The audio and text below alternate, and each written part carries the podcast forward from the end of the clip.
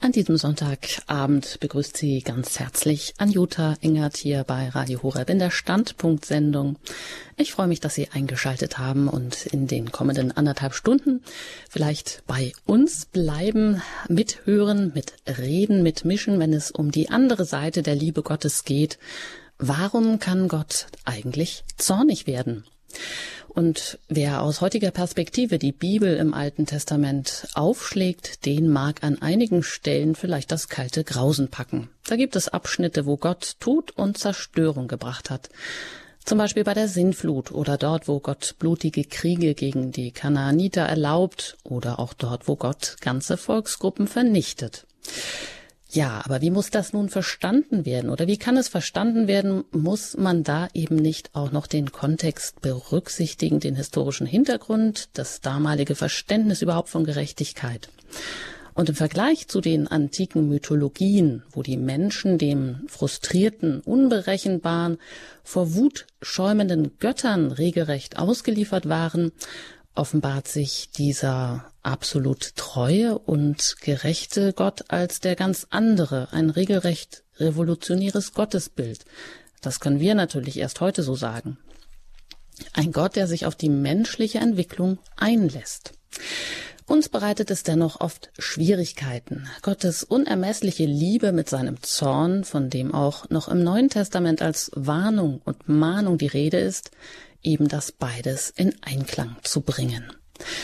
Aber schließt die Liebe nicht auch Gerechtigkeit ein?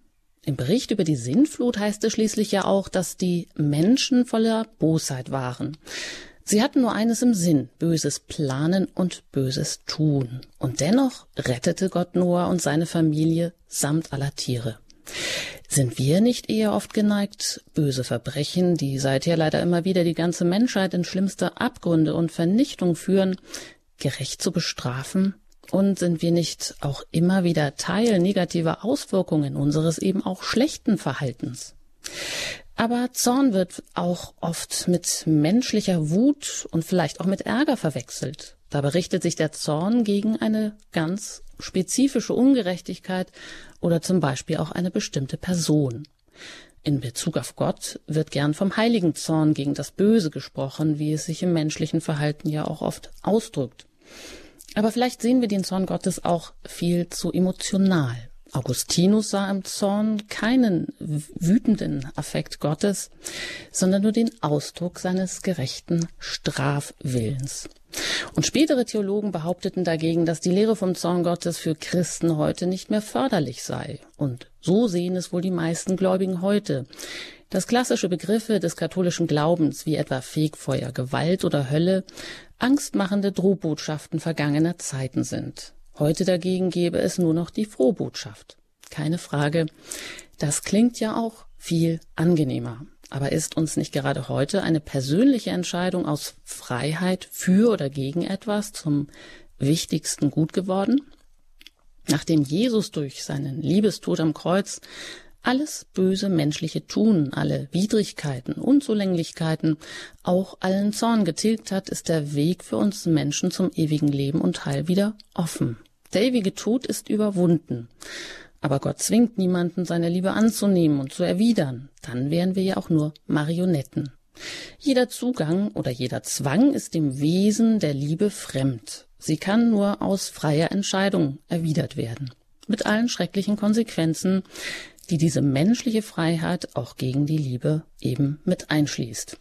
Ja, soweit ein ganz kurzer Überblick über das ja nicht so ganz einfache Thema, der Zorn Gottes, die andere Seite der Liebe Gottes. Was kann man alles berücksichtigen? Was gehört da eigentlich alles hinein? Auf jeden Fall freue ich mich, dass wir heute unseren Gast mitten auch aus dem Leben hier heute haben. Ich darf ganz herzlich Ute Horn begrüßen, eine vielgefragte Referentin. Schön, dass Sie hier heute zu Gast sind in der Standpunkt-Sendung. Ja, guten Abend, Frau Engert. Ich freue mich auch auf die Zeit.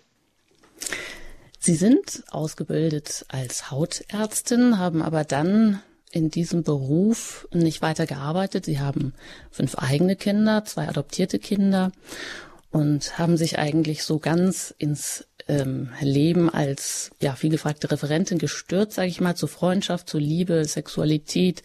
Für Teenager, für Eltern und auch für Lehrer und Jugendseelsorger sind sie tätig in Gemeinden eigentlich aller Konfessionen. Sie selber gehören dem protestantischen Glauben an. Man kann sie auch bei Frauenfrühstückstreffen, ich sage es mal, buchen oder zumindest sind sie auch da aktiv und haben so einige Bücher geschrieben über Partnerschaft, über Teenager, über ja ihr persönliches Ringen auch mit Gott, meine Krise, Gottes Chance, über ja eigentlich ihr Leben auch, über das, was sie bewegt und was ihnen begegnet, ja auch in ihrer Tätigkeit natürlich als Mutter, ja in einem kleinen Familienunternehmen, da kommt ihnen ja auch alles unter sozusagen. Ja, aber wie ist das, Frau Horn, wenn Sie jetzt so sich, ja dieses Thema, Sie hatten das ja kürzlich in der Lebenshilfe, da ging es mehr so um die menschliche Seite des Zorns und dann jetzt so die Seite, der Zorn Gottes nochmal, um das noch ein bisschen weiter auszuführen. Also diese Sendung, die haben Sie schon bestritten in der Lebenshilfe. Heute wollen wir noch ein bisschen anderen Aspekt legen. Was hat das so mit Ihnen gemacht? Oder bei der Vorbereitung, haben Sie da vielleicht auch dran gedacht oder ist Ihnen das eine oder andere wiedergekommen? Auch vielleicht auch Bildern aus dem Alten Testament, wo Sie gedacht haben, ja, wie hat Sie das so geprägt? Auch vielleicht von Ihrer Jugend her, ist Ihnen da noch das eine oder andere gekommen? Ja, also ich muss sagen, ich bin jetzt in einem relativ freien Elternhaus groß geworden. Das lag aber auch daran, dass zumindest mein Vater sehr streng, auch gesetzlich groß geworden ist und ganz, ganz viel verboten war. Und er ganz bewusst dann in die evangelische Landeskirche gegangen ist und seinen Kindern eine große Freiheit vorgelebt hat.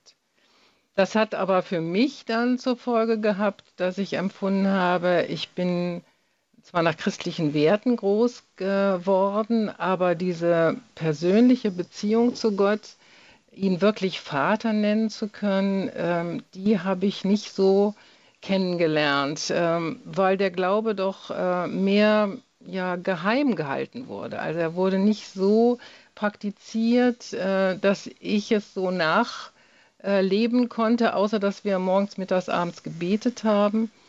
Und deswegen habe ich dann in meiner ersten großen Krise in meinem Leben, als ich mit 27 Jahren an einer Herzmuskelentzündung erkrankt bin und von jetzt auf gleich sozusagen aufs Abstellgleis rutschte, ich war da gerade ein Jahr Ärztin, und in so einer Situation fragt man sich natürlich auch, ja, was hat das jetzt alles mit Gott zu tun und Gott, warum ich und was habe ich denn gemacht und gibt es dich überhaupt? Auf einmal kommen ganz große Krisen und Vater kann ich eigentlich gar nicht zu dir nennen und das war für mich so der Weg, dann auch diese Krise als Chance zu nehmen, diesen Glauben nochmal nachzuspüren und ihn für mich ganz tief und ganz neu zu entdecken.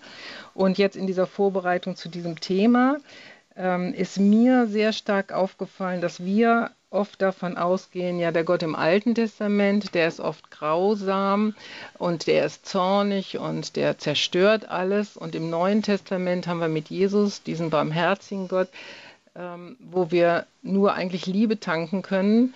Und viele Menschen wissen auch ganz wenig über das Alte Testament. Auch wenn man Menschen hört, die sehr gerne in der Bibel lesen, lesen sie fast ausschließlich im Neuen Testament und wissen ganz wenig über das Alte Testament. Und ich habe mich dann auf die Suche gemacht, ich sage jetzt mal auch die Schätze des Alten Testamentes kennenzulernen. Und wir sind ja auch letztendlich, wir kommen ja vom Alten Testament her. Jesus war Jude, Jesus hat im Alten Testament gelebt und hat dann ja erst praktisch das Neue Testament erlebt. Und ich habe empfunden, dass es ganz, ganz viele Texte auch im Alten Testament gibt, die mir diese Liebe Gottes und diese Barmherzigkeit schon sehr deutlich gemacht haben. Ich habe mal einen Text aus Hosea mitgebracht, der steht im Kapitel 11. Gott liebt Israel trotz seiner Undankbarkeit und seines Abfalls. Wie könnte ich dich dahingeben, Israel? Mein Herz sträubt sich dagegen, mein ganzes Mitleid ist erregt. Ich will nicht handeln nach der Glut meines Zornes, ich will nicht verderben, denn ich bin Gott und nicht ein Mensch. Als der Heilige bin ich in eurer Mitte und ich will nicht in grimmigem Zorn kommen. Also auch da gibt es ganz, ganz viele Bibelstellen, wo Gott sein Volk bittet und anfleht, umzukehren. Und er schickt die Propheten und sagt, guckt doch mal und ich liebe euch doch und ich will nicht zornig sein. Aber wenn ihr nicht folgt, und ich lege euch das vor, gut und böse, und ihr könnt wählen, aber wenn ihr das Böse folgt, also wählt, dann ist es auch so, dass das praktisch der Tod nach sich zieht. Die Sünde, der Sünde sollt ist der Tod, steht da. Aber ihr könnt wählen, aber ich will euch nicht zerstören.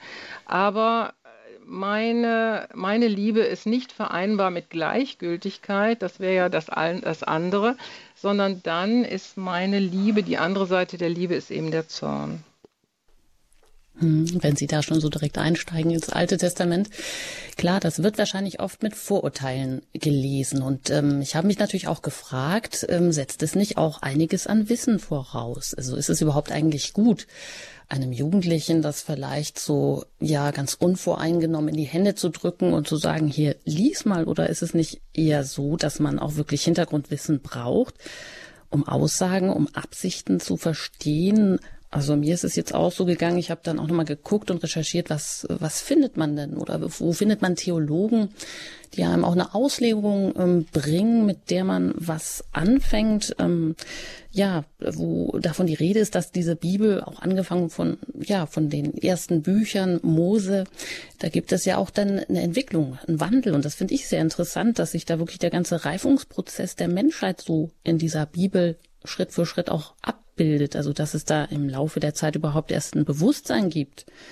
Also wenn man eben von der antiken Mythologie kommt und vieles von daher sich auch noch rührt und die Menschen in diesem Denken aufwachsen, dann kann man ja nicht, dann ist es ja eigentlich nur großartig zu sehen, wie Gott sozusagen darauf eingeht, wie auch Gewaltstrukturen überhaupt erst ganz klar benannt werden, auch Rache und auch Mordgelüste, sage ich jetzt mal, aber um das aufzudecken, ja, um diese Gewaltstrukturen überhaupt erstmal aufzudecken. Also nicht jeder Autor, das gibt ja ganz viele, wird Gewalt eben so nennen. Also es gibt ja nicht immer die Meinung des Autors wieder oder Redaktors oder der das so geschrieben hat.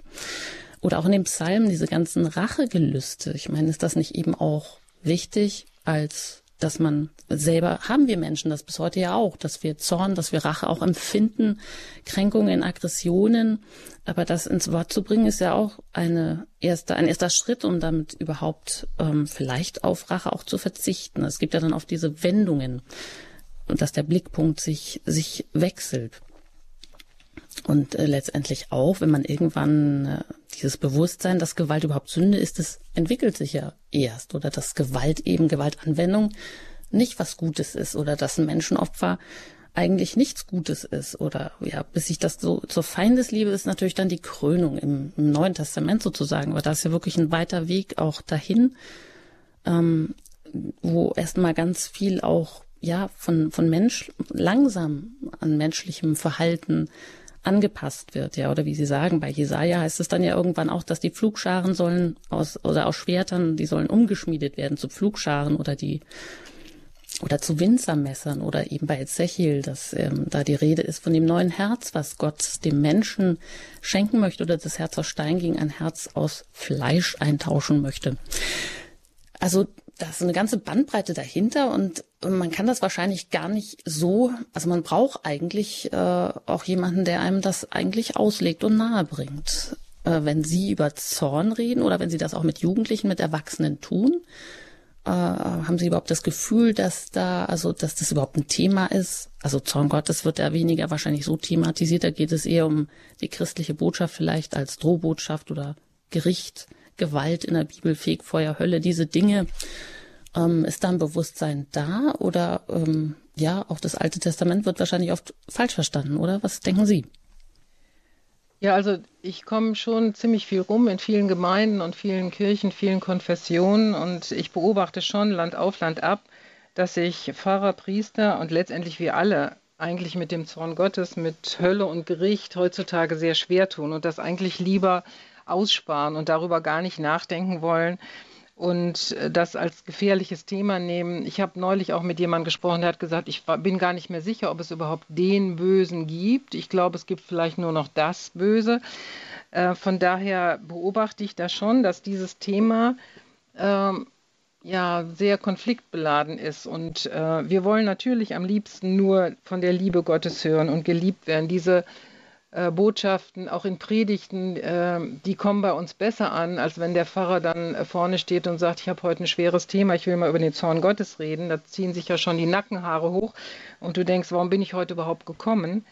Aber ich denke, keiner wünscht sich Strafe, keiner wünscht Zorn. Und ich erlebe sogar, ich habe mal einen Vortrag gehalten über, wie erzieht uns Gott. Und da habe ich auch gemerkt, wie die Menschen sagten, ich will nicht erzogen werden. Ich bin jetzt 18 Jahre erzogen worden von meinen Eltern und dann noch weiter. Und also, nee, ich möchte gar nicht erzogen werden von Gott. Und in der Bibel steht aber, dass wer geliebt wird, der wird auch erzogen. Und dass Gott uns erziehen möchte, wie ein Vater seinen Sohn erzieht.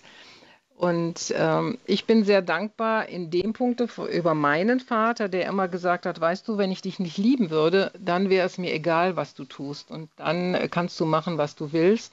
Aber ich liebe dich viel zu sehr und deswegen muss ich dir Grenzen setzen. Deswegen erziehe ich dich, und lernen und erzogen werden, das ist eigentlich ein Vorrecht. Viele Menschen haben das nicht und viele Menschen haben keine Möglichkeit, in die Schule zu gehen. Viele Menschen haben nicht die Chance, dass sie erzogen werden, dass sich jemand Gedanken über ihn macht, wie man dich den Weg begleiten kann. Und das ist eigentlich ein Vorrecht. Das ist etwas sehr, sehr Gutes. Und so glaube ich auch, dass der Zorn Gottes, der uns dann auch zur Umkehr mahnt und der vorher angekündigt ist, der ja nicht wie die Wut eines Menschen ist, der jetzt impulsiv jemand schlägt oder so. Das ist das, was wir vielleicht erstmal klarkriegen müssen, dass der Zorn Gottes nichts Emotionales ist, was einfach so um sich rumschlägt, sondern was halt angekündigt ist, was einen ganz klaren Vorlauf hat, was auf mein Verhalten abzielt, auf meinen Ungehorsam. Und der Ungehorsam muss auch bestraft werden. Und ich kann mich noch sehr gut erinnern, als ich in der Pubertät war und meine Eltern sehr strenge Regeln hatten. Ich musste Punkt 10, dann Punkt 11, dann Punkt 12 zu Hause sein. Sie haben da sehr genau drauf geachtet und ich habe dagegen rebelliert und hatte eine Klassenkameradin, die konnte nach Hause kommen, wann sie wollte. Und dann habe ich sie mal gesagt, du hast es gut, deine Eltern, die geben dir keine Grenzen und so. Und dann sagte sie mit Tränen in den Augen, nein, ich fühle mich ganz ungeliebt. Bei meiner Mutter ist es wirklich egal, wann ich nach Hause komme, mit wem ich nach Hause komme, wo ich die Nacht verbringe, mit wem ich schlafe. Und ich gucke eigentlich neidvoll auf dich, weil ich spüre, dass deine Eltern dich lieben und beschützen wollen. Das war für mich was vollkommen Neues, dass ein Verbot ein Schutz sein kann. Und das musste ich erst lernen. Und so denke ich halt auch, Zorn, der ist sozusagen wichtig als Kraft, um auch Gerechtigkeit herzustellen. Und mir sagte heute Morgen noch jemand, möchtest du in einem Staat leben, wo es keine Polizei gibt? Mir hat neulich jemand gesagt, boah, wenn ich schon Polizisten sehe, da kriege ich schon Angst und habe schon schlechtes Gewissen und so. Aber ich bin so dankbar, dass es die Polizisten gibt, die mit drauf achten, dass hier Recht und Ordnung ist und dass der Schuldige auch bestraft wird und so. Und die Frage ist, haben wir heutzutage überhaupt noch so ein Unrechtsbewusstsein? Gibt es überhaupt diesen Begriff Sünde noch in unserem Leben? Also Sünde ist eigentlich ja fast nur noch die Verniedlichung. Ja, wir sind doch alle kleine Sünderlein. Und jetzt habe ich gerade wieder die Sünde begangen, habe 1 Kilo zugenommen, ne? Ich habe zu viel gegessen. Aber Sünde, dass das unvereinbar ist mit Gott, dass das in seinem Sinne eine Zielverfehlung ist. Das kommt vom Hamatia, Zielverfehlung. Also ich tue nicht das, was Gott will. Das ist eigentlich Sünde und das trennt mich von ihm. Und das muss letztendlich dann auch geahndet werden. Da muss um Vergebung gebeten werden, es muss Reue gezeigt werden, es muss Wiedergutmachung werden. Warum? Damit ich wieder in eine Beziehung hineinkomme mit ihm. Denn anhaltende Sünde ist einfach immer Beziehungszerstörung. Wenn Sie zum Beispiel an ein kleines Kind denken, oder auch ein größeres Kind, was Sie ständig anlügt, dann ist das eine Sünde, die Beziehung zerstört. Ein permanentes Fehlverhalten zerstört Beziehung, und wenn das einfach so weiterläuft, dann kann die Beziehung nicht wiederhergestellt werden. Und ich denke, darum geht es. Es hat nichts mit dieser blinden Wut zu tun, die ich vielleicht habe, weil mein Kind mir gerade meine Lieblingsvase kaputt gemacht hat und ich impulsiv reagiere, was dann schädlich ist und was auch nicht sein sollte, weil eigentlich braucht das Kind dann halt in den Arm genommen werden, trösten und sagen, du hast es ja nicht extra gemacht. Wenn aber ein Mensch bewusst sich praktisch dagegen entscheidet, das zu tun, was richtig ist, wie zum Beispiel Lügen oder was Sie auch am Anfang der Sendung gesagt haben, wenn die Menschen permanent nur Böses im Sinn haben, dann ist das mit einer Beziehung zu einem lebendigen Gott der Liebe nicht zu vereinbaren. Das heißt, der Zorn hat auch etwas zu tun mit der Pädagogik Gottes oder mit Erziehung. Sie sagen, eigentlich will heute niemand mehr gern erzogen werden. Wobei es ja doch auch andererseits immer das große Stichwort von der Entwicklung ist, dass man sich immer weiter entwickelt. Aber das soll wahrscheinlich selbst autonom passieren. Aber dass jemand einen noch erzieht über das Erwachsenenalter hinaus, das ja widerspricht wahrscheinlich eher so unserer Eigenmächtigkeit oder Selbstherrlichkeit vielleicht auch. Andererseits, ja, gerade wenn wir in der Erziehung stehen mit mehreren Kindern, dann spiegeln die uns ja auch ganz gut wider, wo unsere Schwachpunkte sind. Und da kommt ja auch der Zorn mit ins Spiel. Und wir betrachten heute die andere Seite der Liebe Gottes, nämlich warum kann Gott zornig werden? Und das hier in der Standpunkt-Sendung bei Radio Horeb. Mein Name ist Anjuta Engert. Ich bin im Gespräch mit Frau Dr. Ute Horn, vielgefragte Referentin und Buchautorin.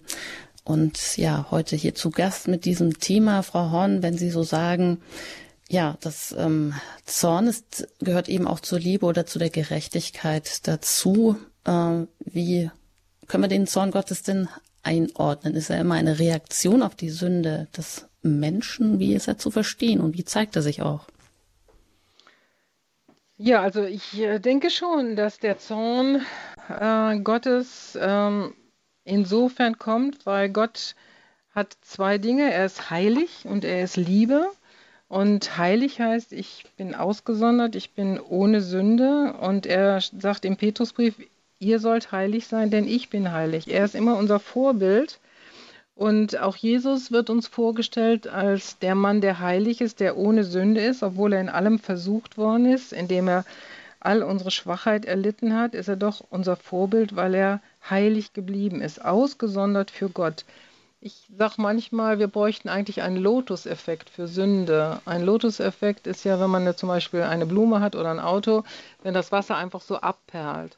Und ich faste regelmäßig und das ist für mich so, wenn ich zum Beispiel heute mich entschieden habe, ich esse heute den ganzen Tag nichts oder auch manchmal nur Süßigkeiten oder so, dann kann da so viel rumstehen, wie es will. Ich habe mich entschieden, das ist wie ein Lotus-Effekt, der prallt ab. Und das ist für mich so ein Beispiel, wo ich sage, das müssten wir auch für Sünde haben, dass es einfach abperlt, dass es keine Macht mehr über uns hat.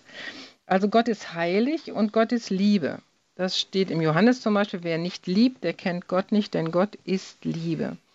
Und insofern ist es dann so, wenn wir als Geschöpfe nicht so leben, also nicht in der Liebe sind, lieblos mit anderen umgehen, nicht heilig sind, sondern uns der Sünde hingeben, uns anderen Göttern zuwenden sozusagen, das können ja auch Götter des Materialismus sein, denen wir uns opfern und anderen Dingen, dann ist es so, dass Gottes Zorn heraufbeschworen ist.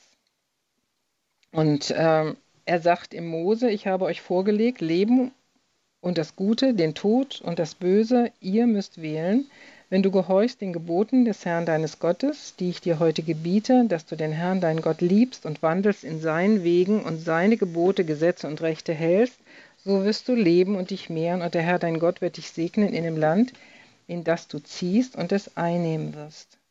Also Gott reagiert mit Zorn auf Ungerechtigkeit und Sünde. Und deswegen glaube ich, dass es die andere Seite der Medaille ist. Also er ist zornig auf Lieblosigkeit. Und das ist im Alten wie im Neuen Testament. Also wenn wir an die Stelle denken, im Markus-Evangelium steht hier die Geschichte von dem Mann, der die eine Hand verdorrt hat. Und Jesus steht in der Synagoge und fragt die Pharisäer, also die damals Elite, die alles wussten über die Tora. Und der Sabbat sollte geheiligt werden, da sollte möglichst nichts getan werden. Und er fragt sie, darf man am Sabbat Gutes tun oder Böses, Leben erhalten oder töten? Und er zeigt diesen Mann und sagt, darf ich ihn heilen? Und sie schweigen. Sie sagen nicht, ja, heile ihn, Jesus. Und dann steht da, und Jesus sah sie ringsum an mit Zorn und er war betrübt über ihre verstockten Herzen. Also Lieblosigkeit erregt den Zorn von Jesus und auch Gott Vater. Und er ist wütend über dieses gesetzliche Denken, dass sie nicht den Menschen im Mittelpunkt haben, sondern das Einhalten der religiösen Gesetze. Und ich denke, das könnten auch eine Anfrage an uns sein. Wo reagieren wir so, dass wir Gesetze höher achten als die Not des Menschen? Oder im Alten Testament, diese Jesaja-Stelle über das Fasten, die macht mich auch immer wieder ganz hellhörig, wie gehe ich damit um? Da sagt Gott, ein Fasten, das mir gefällt, ist, lass doch los, die du Unrecht gebunden hast. Lass sie frei, auf die du das Joch gelegt hast. Gib sie frei, die du bedrückst. Reiß jedes Joch weg, brich dem Hungrigen dein Brot und die Elenden ohne Obdach führe sie in dein Haus. Und wenn du einen nackt siehst, so kleide ihn und entzieh dich nicht deinem eigenen Fleisch und Blut. Also immer wieder wird das Herz des Menschen angesprochen. Sie hatten ja eben auch schon von dem harten und dem fleischernen Herzen gesprochen, was Gott uns eigentlich geben will. Und wir Menschen haben oft ein ganz, ganz hartes Herz. Und da zeige ich nicht mit dem Finger auf andere, da zeige ich auch auf meins. Also wo bin ich wirklich so, dass ich die Not des anderen sehe und auf ihn eingehe und ihm helfe? Also auf Lieblosigkeit reagiert Gott mit Zorn und er reagiert auf Sünde mit Zorn. Auch da können wir eine Stelle von Jesus nehmen, nämlich als er diese Tempelreinigung macht. Da können wir lesen, dass Jesus eine Geißel macht und er die Geschäftsleute aus dem Tempel heraustreibt. Und er sagt das mit den Worten: Dieses Haus, das Haus meines Vaters soll ein Bethaus sein und ihr entwürdigt es, indem ihr nur Geschäfte macht. Euch geht es überhaupt nicht um die Sache meines Vaters. Das ist eigentlich der Kern. Und er ist zornig auf die Sünde, die sie begangen haben. Und der Zorn Gottes wird auch heraufbeschworen, wenn wir nicht ihm angehören, ne? Wenn wir uns von ihm abkehren. Er sagt zum Beispiel zu Jeremia, einem Prophet, den er losschickt, er schickt immer wieder Propheten, er schickt immer wieder Menschen, die uns zur Umkehr rufen sollen. Und heute nennen wir die vielleicht nicht unbedingt Propheten, obwohl ich glaube, dass es die auch noch gibt, aber auch die Priester und Pfarrer oder auch ich jetzt als Vortragender vielleicht oder diese Sendung, kann Gott vielleicht auch sagen, ja, ich rufe doch zur Umkehr. Und da steht dann, geh hin und rufe diese Worte nach Norden und sprich, kehrt zurück, du abtrünniges Israel. So spricht der Herr, ich will nicht zornig auf euch blicken, denn ich bin doch ein gnädiger Gott, spricht der Herr, und ich will nicht ewig zürnen, aber alleine erkenne deine Schuld, bereue und kehre um. Also das sind so die Ursachen, die ich so herausgefunden habe, warum Gott zornig ist. Ja, die andere Seite der Liebe Gottes. Warum kann Gott zornig werden? Hier heute im Standpunkt. Zu Gast ist Ute Horn. Jetzt sind wir schon einige Zeit im Gespräch. Es geht nach einer Musik hier gleich weiter. Auch mit der Frage, ja, wie kann man das vergleichen vielleicht mit menschlichem Zorn auch? Wo neigen wir zu Zornesausbrüchen? Wo ist doch das Wesen Gottes oder der Zorn Gottes nochmal ein anderer, wo gibt es aber auch Ähnlichkeiten? Ja, hier in der Standpunkt-Sendung, die andere Seite der Liebe Gottes. Warum kann Gott zornig werden?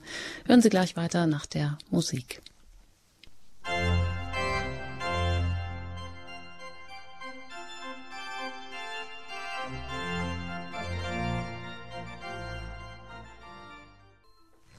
Sie haben eingeschaltet in der Standpunkt-Sendung bei Radio Horeb.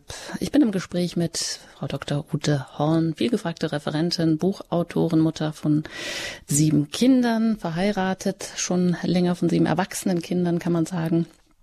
Und heute zum Thema Zorn hier zu Gast bei uns in im Standpunkt und Zorn. Frau Horn, da habe ich dann mal im Katechismus geguckt. Das gilt ja auch als eine Leidenschaft, keine Frage. Es wird aber etwas Schlechtes wahrgenommen und bewirkt dann eben auch Abneigung und Hass. Jetzt haben Sie auch gerade gesagt, der Zorn Gottes entspringt seinem Wesen oder beziehungsweise, weil er heilig ist, weil er ihm Liebe ist. Ist das eine Folge sozusagen, dass er auf alles Böse dann auch so reagiert, aber natürlich nicht aus heiterem Himmel, sondern es wird eigentlich auch immer angekündigt. Und es gibt natürlich noch andere, die sagen, wie zum Beispiel Thomas von Aquin hat gesagt, oder den Zorn auch als eine große Gestaltungskraft der Menschheit bezeichnet. Oder vielleicht ist Ihnen der Kabarettist Georg Schramm bekannt, der da angeblich Papst Gregor den Großen aus dem 7. Jahrhundert zitiert, wenn er da sagt, die Vernunft kann sich mit größerer Wucht dem Bösen entgegenstellen, wenn der Zorn ihr dienstbar zur Hand geht. Ja, das ist die eine Seite, also Zorn auch etwas als durchaus Gerechtfertigtes, auch auf menschlicher Ebene. Andererseits, wenn wir dann wieder Zorn als Folge der Sünde sozusagen sehen und das 5. Gebot anschauen, dann im Neuen Testament, du sollst nicht morden, und dazu eben auch dann die Stelle aus dem Matthäus-Evangelium hernehmen, aus der Bergpredigt, wo es dann heißt, ich aber sage euch, jeder, der seinen Bruder auch nur zürnt, soll dem Gericht verfallen sein. Also ja, das ist ja schon auch eine große Spannung, die hier aufgebaut wird, Frau Horn. Da haben Sie recht. Vielleicht müssen wir da zunächst vielleicht nochmal definieren, dass es zwei verschiedene Arten von Zorn gibt. Und es gibt die negative Seite des Zorns als heftiger Ärger, auch Jähzorn oder Zornesausbrüche, die wir alle kennen, die zu unkontrollierten Handlungen und Worten führen können. Und dann scheint der Zorn als Beherrscher des Menschen, der seinerseits seine Gefühlsregung nicht mehr unter Kontrolle hat. Und das verstehen wir meistens, wenn wir über Zorn nachdenken. Und das macht uns Angst. Und das ist ja auch mit Recht so, dass uns das Angst macht. Und vor allen Dingen auch, wenn ein kleines Kind erlebt einen Zornesausbruch seines Vaters oder seiner Mutter. Und man kann sich vorstellen, dieses kleine Kind gegen diesen großen Erwachsenen, das muss Angst machen, und das sitzt ja auch in uns drin, und das haben wir auch noch in uns. Und dann gibt es aber die positive Seite des Zorns, und die tritt auf, wenn man sich über falsch oder ungerecht empfundenes Verhalten oder Planungen zum Beispiel entzürnt. Und dieser Zorn, der möchte Veränderung schaffen. Also bekannte Formen so sind zum Beispiel der Bauernzorn, der Bürgerzorn, der Volkszorn, heute vielleicht der Wählerzorn, der Zorn Gottes oder der heilige Zorn. Und da wird verstanden, diese wichtige Kraft, die man hat, die man auch oft braucht, um Missstände überhaupt aufzudecken und sie zu verändern, die man sonst gar nicht verändern könnte. Und ehrlich gesagt glaube ich, dass wir viel mehr zornige Menschen in unserer Gesellschaft brauchen könnten, die mit Mut und Know-how und Verstand Veränderungen bewirken. Und dann hat man vielleicht noch den Unterschied zwischen Zorn und Wut. Also Wut ist eher so ein, ja, die Psychologen sagen, ein niedrigeres Gefühl, oft impulsiv, oft von verletztem Stolz getriggert. Man spricht auch von Wutbürgern, die dann Autos anzünden, Schaufenster schreiben, einschlagen. Das ist natürlich ganz furchtbar, und sowas möchten wir nicht, aber zornige Bürger, die sagen, ich muss jetzt was tun, was kann ich denn tun, die wohl überlegt, dann eine Strategie entwickeln und dann Dinge bis zur Vollendung hineinbringen. Ich habe heute nochmal so drüber nachgedacht, über den William Wilberforce, der ja die Sklaverei abgeschafft hat. Am 26.07.1833 wurde sie endlich abgeschafft, aber er hat fast sein ganzes Leben dafür gekämpft, weil er sagt, das kann doch nicht sein, dass ein liebender Gott solche Unterschiede macht zwischen Schwarz und Weiß. Und er hat praktisch diesen Zorn auf diese Ungerechtigkeit umgemünzt und hat sein ganzes Leben dafür gekämpft, dass die Sklaverei abgeschafft worden sind. Und er durfte es 3 Tage vor seinem Tod noch erleben. Und so ist die Frage vielleicht an jeden von uns, wo ist denn dein Zorn? Wo spürst du, hier ist so eine Ungerechtigkeit in unserem Land und wir müssen da was gegen tun. Und ich stehe auf und ich opfere jetzt meine Freizeit. Ich setze mich jetzt nicht in meinen Sessel und gucke nur Fernsehen abends, sondern ich, was weiß ich, mache eine Bürgerinitiative oder ich stehe auf gegen Menschenhandel und ich sammle Geld dafür. Und wir haben zum Beispiel gegen Menschenhandel hier in unserer Stadt, haben wir eine Aktion gestartet, dass wir Einkaufswägen uns ausgeliehen haben bei einem Einkaufszentrum, haben draußen dran geschrieben, Frauen zu verkaufen, haben ein Mädchen reingesetzt und dann hat ein schwarz gekleideter Mann dieses Mädchen durch die Straße gefahren. Einfach um da zu sensibilisieren, das geht doch gar nicht, man kann doch gar keine Frauen kaufen. Und interessanterweise Kinder blieben stehen, lasen das und sagten, Mama, das geht doch gar nicht, Frauen zu verkaufen. Also es macht sensibel und die Frage ist, wo ist dein Wut, dein Zorn, ja vielleicht sexueller Missbrauch oder so, wo du sagst, Mensch, da müssen wir doch was gegen tun, da müssen wir aufklären, da können wir doch nicht einfach weggucken. Oder vielleicht jetzt bei den Flüchtlingen kann man sich einsetzen. Es gibt ja viele Möglichkeiten, unsere Gesellschaft zu verbessern. Und Gott fordert uns heraus, er sagt, hasst das Böse und liebt das Gute. Das Hass ist ja auch eine ganz, ganz wichtige Kraft, Dinge überhaupt umzusetzen. Und von daher, wenn ich meine Jugendseminare sage, dann frage ich immer, dürft ihr überhaupt zornig sein? Und dann nenne ich diese Bibelstelle, wenn du zornig bist, dann sündige nicht. Es ist immer die Gefahr, auch diese negative Seite des Zorns dann dabei zu haben und dass es nicht dieser heilige, reine Zorn ist, der mit Überlegung und mit Mut und Know-how und Verstand Änderung bewirkt, sondern es ist immer auch diese Gefahr, dieser Wutkomponente da drin, dieser negative Zorn, der halt dann auf einmal mich beherrscht und ich nicht mehr klar denken kann. Aber ich glaube, dass da ganz viel Potenzial in unserer Gesellschaft noch wäre und viele Dinge, die wären heute nicht zum Besseren gemacht, wenn wir nicht sogenannte Menschen gehabt hätten, die diesen heiligen Zorn gehabt hätten und die aufgestanden sind für die Gerechtigkeit. Ne? Also der Aristoteles, der soll gesagt haben, wenn ich jetzt noch das dritte Zitat nehmen kann, der Zorn ist der unersetzliche Begleiter vom Gefühl für Gerechtigkeit. Ja, also ohne dieses Gefühl für Gerechtigkeit und ohne diese Kraft, dieser Zorn dahinter, werden wir es gar nicht schaffen. Und wenn man nur gleichgültig ist und sagt, naja, ist doch alles nicht so schlimm und jeder soll nach seiner Fasson selig werden und da muss ich mich doch nicht aufregen. Also wenn ich gleichgültig bin, dann werde ich auch nichts verändern in dieser Gesellschaft. Das heißt, da muss man also schon genau hingucken und dann auch differenzieren. Gibt es einen Zorn, der gerechtfertigt ist, der überhaupt so eine gewisse Gestaltungskraft mit sich bringt? Ja, also heute, da haben wir wahrscheinlich oft eben auch diese Gleichgültigkeit, die vorherrscht und wo man denkt, ja, da könnte, wie Sie sagen, wenn Sie Initiativen starten, man könnte da mal was bewirken oder überhaupt mal, dass man wünscht sich vielleicht manchmal sogar, dass sich jetzt endlich mal jemand aufregt, aber im Sinne halt, aufregen im Sinne von gegen Ungerechtigkeiten vorzugehen. Also Zorn als die andere Seite der Liebe Gottes, das heißt Liebe ohne Gerechtigkeit ist demnach offensichtlich gar nicht möglich. Mhm. Das heißt, am Zorn wird die Liebe Gottes vielleicht erst offenbar, könnte man das auch so sagen, oder am Zorn offenbart sogar, das offenbart die Ablehnung von Liebe und auch deren selbstzerstörerischen Konsequenzen auf der anderen Seite wiederum. Mhm. Ja, und ich denke, es gibt halt berechtigten Zorn oder berechtigten Ärger, ist vielleicht die kleine Schwester vom Zorn, da wo wirklich Unrecht geschieht, ne, wo wir belogen, bestohlen, verleumdet, ungerecht behandelt werden, übergangen, nicht ernst genommen, gedemütigt, da ist berechtigter Ärger, da ist berechtigter Zorn da. Es gibt aber auch unberechtigten Ärger, ja, der durch Enttäuschungen hervorgerufen worden, unerfüllte Wünsche, erfolglose Bemühungen und grundsätzlich ist eigentlich Ärger auf leblose Objekte eigentlich unberechtigt. Ne? Also wenn ich mich ärgere über die Fliege an der Wand, also die Fliege ist bestimmt nicht aufgestanden, um mich zu ärgern. So wichtig bin ich gar nicht, dass jede Fliege an der Wand mich ärgern möchte. Ja, oder ein defekter Rasenmäher, ein Computer, der abstürzt. Das ist unberechtigter Ärger, weil der will mir ja nicht was Böses tun oder so.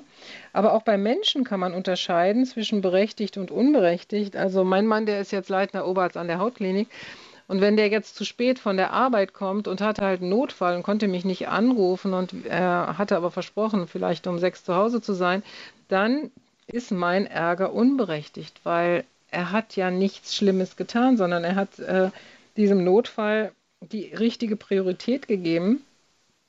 Wenn er aber jetzt zum Beispiel mir sagt, ja, ich fahre jetzt nach Hause und dann geht er erst noch ins Bauhaus und dann redet er noch lange mit der Nachbarin und er sagt aber nicht vielleicht per SMS oder so Bescheid, hör mal, es wird später, dann ist es ein berechtigter Ärger. Dann kann ich sagen, hör mal, das geht gar nicht, du kannst mich hier nicht warten lassen. Ja, dann ist es berechtigter Ärger, da müssen wir was ändern. Also da bitte ich dich doch in Zukunft, dass du mir dann Bescheid sagst, wenn es länger dauert, dass ich hier nicht die ganze Zeit rumsitze und warte. Das bedeutet aber auch, dass ich das eigentlich erst richtig beurteilen kann, wenn ich die Informationen kenne. Und das ist halt die Frage, wie gehe ich dann in dieser Zwischenzeit auch mit dem Ärger um? Und was macht mich denn überhaupt ärgerlich? Da könnten wir vielleicht auch nochmal drüber nachdenken. Ja, das ist sicherlich nochmal ein ganz eigenes Thema, ein ganz eigenes Buch, was wir da aufschlagen können. Was macht mich eigentlich ärgerlich? Aber da kann man vielleicht auch noch auf das Buch verweisen, was Sie auch schon in der Lebenshilfe-Sendung ja so ein bisschen als Hintergrund auch hatten von Gary Chapman, die andere Seite der Liebe über Ärger, Wut und Zorn und wie negative Gefühle auch zur positiven Kraft werden. Also wo es wirklich ganz praktisch dann um diese Fragen auch geht, wo man da weiter schauen kann oder sich auch diese Lebenshilfe-Sendung vielleicht mit Ihnen da auch nochmal anhören kann.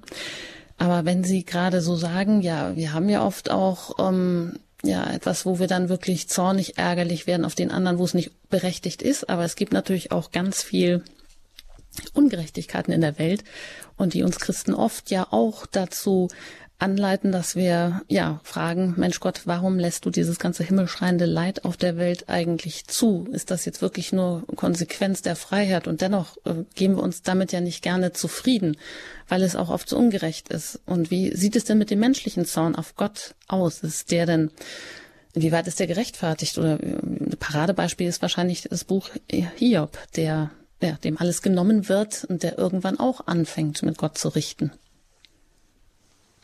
Ja, das stimmt. Also das ist natürlich ein ganz schwieriges Buch. Auf der anderen Seite sind wir, glaube ich, alle sehr dankbar, dass es dieses Buch auch in der Bibel gibt, weil wir halt so als Menschen immer gerne, das ist die Ursache und das ist die Wirkung haben. Und hier ist es jetzt so, dass Hiob selber beschrieben wird, auch von Gott, als rechtschaffener, frommer Mann. Und der alles tut, auch dass seine Kinder heilig leben. Wenn die ihn festmachen, dann betet er, dann fastet er, dann bringt er schon mal Opfer da, damit da auch ja nichts schief geht. Und er ist wirklich vorbildlich im Allen, wird von allen geehrt und von daher ist überhaupt nicht einzusehen, warum dieser Mann jetzt von Gott bestraft wird. Und er wird ja auch nicht bestraft. Wir haben die Hintergrundinformationen, dass es keine Strafe Gottes ist. Wenn überhaupt, könnte man es als Prüfung sehen, dass der Teufel nämlich mit Gott spricht und sagt, ja, ist ja ganz klar, wenn die Menschen immer nur gesegnet werden, dann beten sie dich natürlich an und dann ist das doch ganz klar, dass die von dem guten, tollen Gott sprechen. Aber pass mal auf, wenn du dem mal was wegnimmst, dann würde er auch ganz schnell anfangen zu mosern und zu moppern. Und interessanterweise weiß ich noch, als ich mich dann intensiver mit dem christlichen Glauben beschäftigt hatte und Gott ernst genommen habe und immer wieder auch ihn gefragt habe und versucht habe, seine Stimme besser zu hören und Antworten auf meine Fragen auch im Gebet gesucht hat, da habe ich mit einer Freundin gesprochen und da hat die gesagt, weißt du Ute, deine ganzen Höhenflüge mit Gott, die interessieren mich alle nicht und deine tollen Erfahrungen und Gefühle, weil ich meine, wenn man einen Sechser im Lotto hat, ist doch klar, dass man glücklich ist. Aber ich möchte jetzt von dir wissen, wo war dein Gott, als du die erste Fehlgeburt hattest?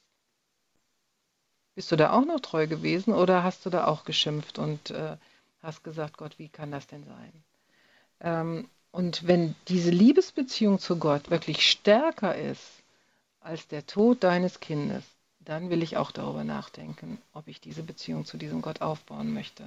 Das fand ich sehr interessant, dass im Leid auch eine ganz große Kraft ist, auch Gott groß zu machen. Und jetzt würde ich das natürlich auch kurz vielleicht auflösen. Also nach der Geburt von 2 Kindern habe ich in der 11. Schwangerschaftswoche ein Kind verloren. Es ist gestorben, das Herz hat aufgehört zu schlagen. Ich war im Krankenhaus. Es war Gründonnerstag und am nächsten Tag, an Karfreitag, versuche ich in der Bibel zu lesen und ich versuche zu beten, aber es will mir nicht gelingen. Also meine ganzen Augen verschwimmen immer vor Tränen. Und ich habe in meine Gedanken hinein eine Frage, warum weinst du? Und das fand ich eine sehr interessante Frage und die finde ich in der Bibel auch ganz oft. Zum Beispiel Bartimäus schreit, Jesus, hilf mir, ich bin blind. Und Jesus kommt und sagt, was soll ich dir tun? Und ich würde sagen, Jesus, also das ist doch nun wirklich sowas von offensichtlich. Dieser Mann ist blind, der will natürlich gesund werden. Warum fragst du ihn denn? Nein, er möchte es von dem Mann doch mal hören. Was willst du wirklich? Und so war diese Frage, warum weinst du? Doch eigentlich eine Frage, ich meine, das ist doch ganz klar, wenn ich mein Kind verloren habe, deswegen weine ich. Und ich habe dann auch so gesagt, weil du mir mein Kind weggenommen hast. Und dann kam in meine Gedanken hinein wieder, wie so ein Gespräch, Für deine beiden anderen Kinder musst du noch viel beten und kämpfen, dass sie den Weg zu mir finden. Aber dieses Kind hat das Ziel seines Lebens erreicht, es ist bei mir. Und ich bin so getröstet gewesen durch diese Sätze, dass ich nie wieder um den Verlust dieses Kindes geweint habe.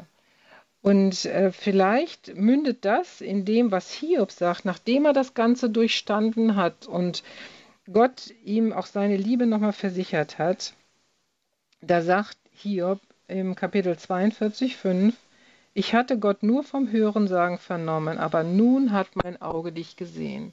Also er geht letztendlich total gestärkt aus dieser Krise heraus, aus diesem Leid heraus. Und im Leid kann man ganz, ganz tiefe, wunderbare Erfahrungen mit Gott machen. Und dafür steht wirklich mein Leben.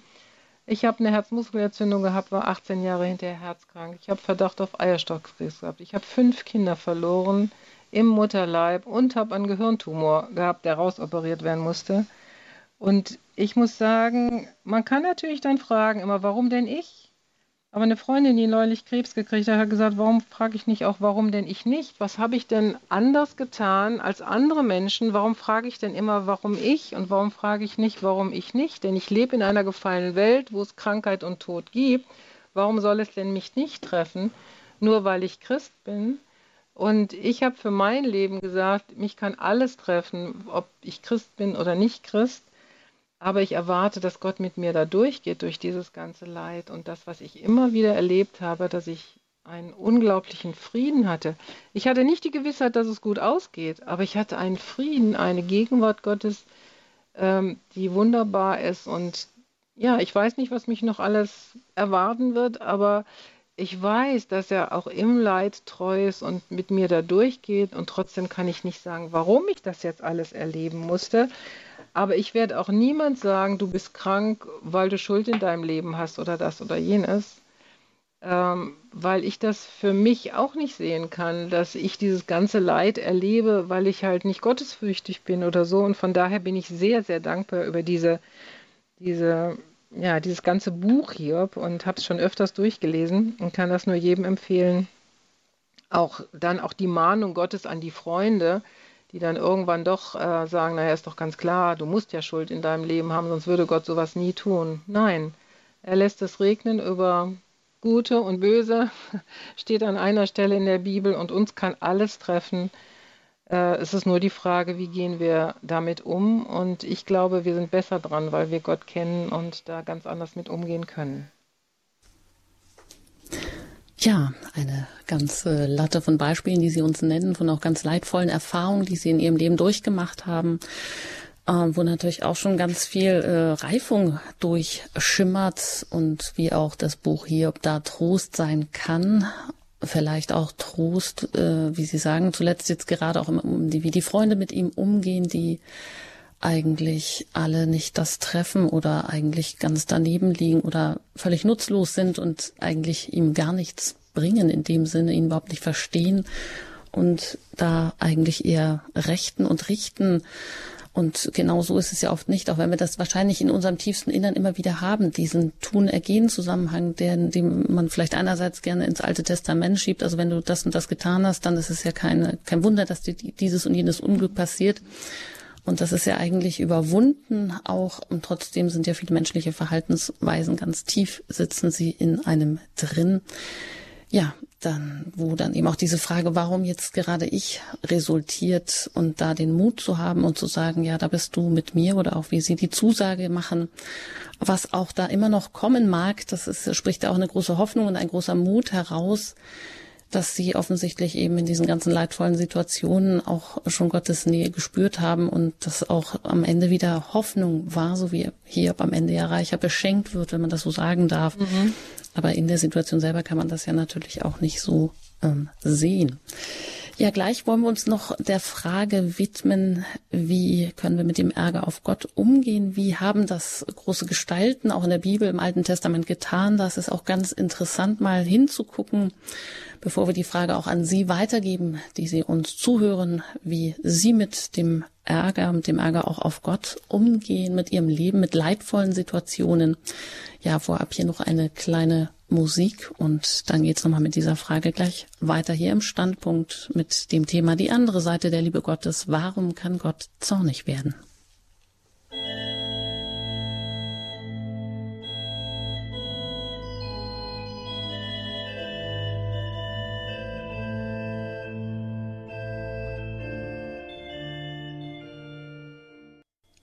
Sie haben eingeschaltet hier bei Radio Horeb in der Standpunkt-Sendung. Die andere Seite der Liebe Gottes. Warum kann Gott zornig werden? Mein Name ist Anjuta Engert. Ich begleite Sie durch die Sendung und bin im Gespräch mit Frau Dr. Ute Horn. Sie ist vielgefragte Referentin, Buchautorin, Mutter von 7 Kindern und hat auch schon einiges Leid im Leben durchgemacht. Und das kann man auch in ihren Büchern nachlesen, wie sie damit umgegangen ist.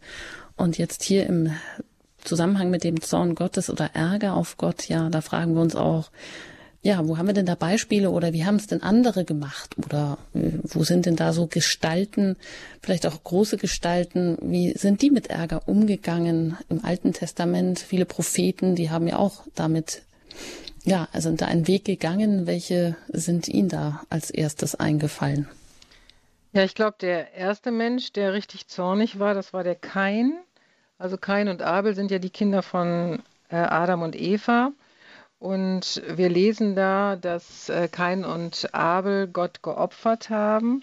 Und der Kain, der war Bauer und er hat halt Früchte vom Feld genommen, während der Abel halt Schafhirte war und sein erstes Schaf geopfert hat.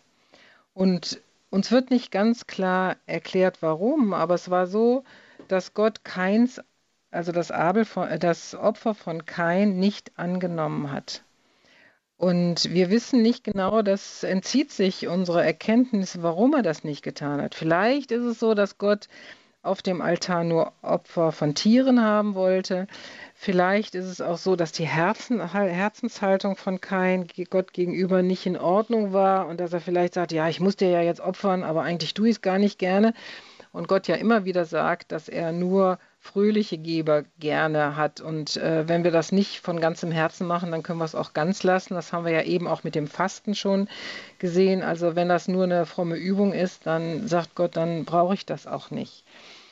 Aber ich habe mit meinem Paten so lange darüber gesprochen, der ist Doktor im Alten Testament, hat Theologie studiert und der sagt, vielleicht ist die Frage, warum Gott das gemacht hat, gar nicht so wichtig, sondern wir sollen einfach mal gucken, wie gehen wir denn mit unverstandener Zurückweisung um und mit dieser gefühlten unrechtmäßigen Behandlung, denn Kain hat sich ja offensichtlich von Gott ungerecht behandelt gefühlt, wobei wir das uns ja nicht vorstellen können, weil Gott ist ja gerecht.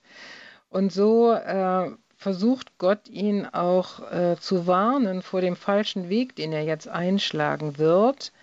Er sucht das Gespräch, um Schlimmeres zu verhindern. Und er sagt, also wir lesen im 1. Mose, da ergrimmte Kain sehr und senkte finster seinen Blick, weil Gott sein Opfer nicht angenommen hatte. Da sprach der Herr zu Kain, warum ergrimmst du?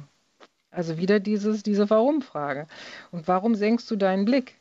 Wenn du fromm wärst, so kannst du frei den Blick erheben. Bist du aber nicht fromm, so lauert die Sünde schon vor der Tür, und nach dir hat sie Verlangen, du aber herrsche über sie. Also das ist unser Auftrag.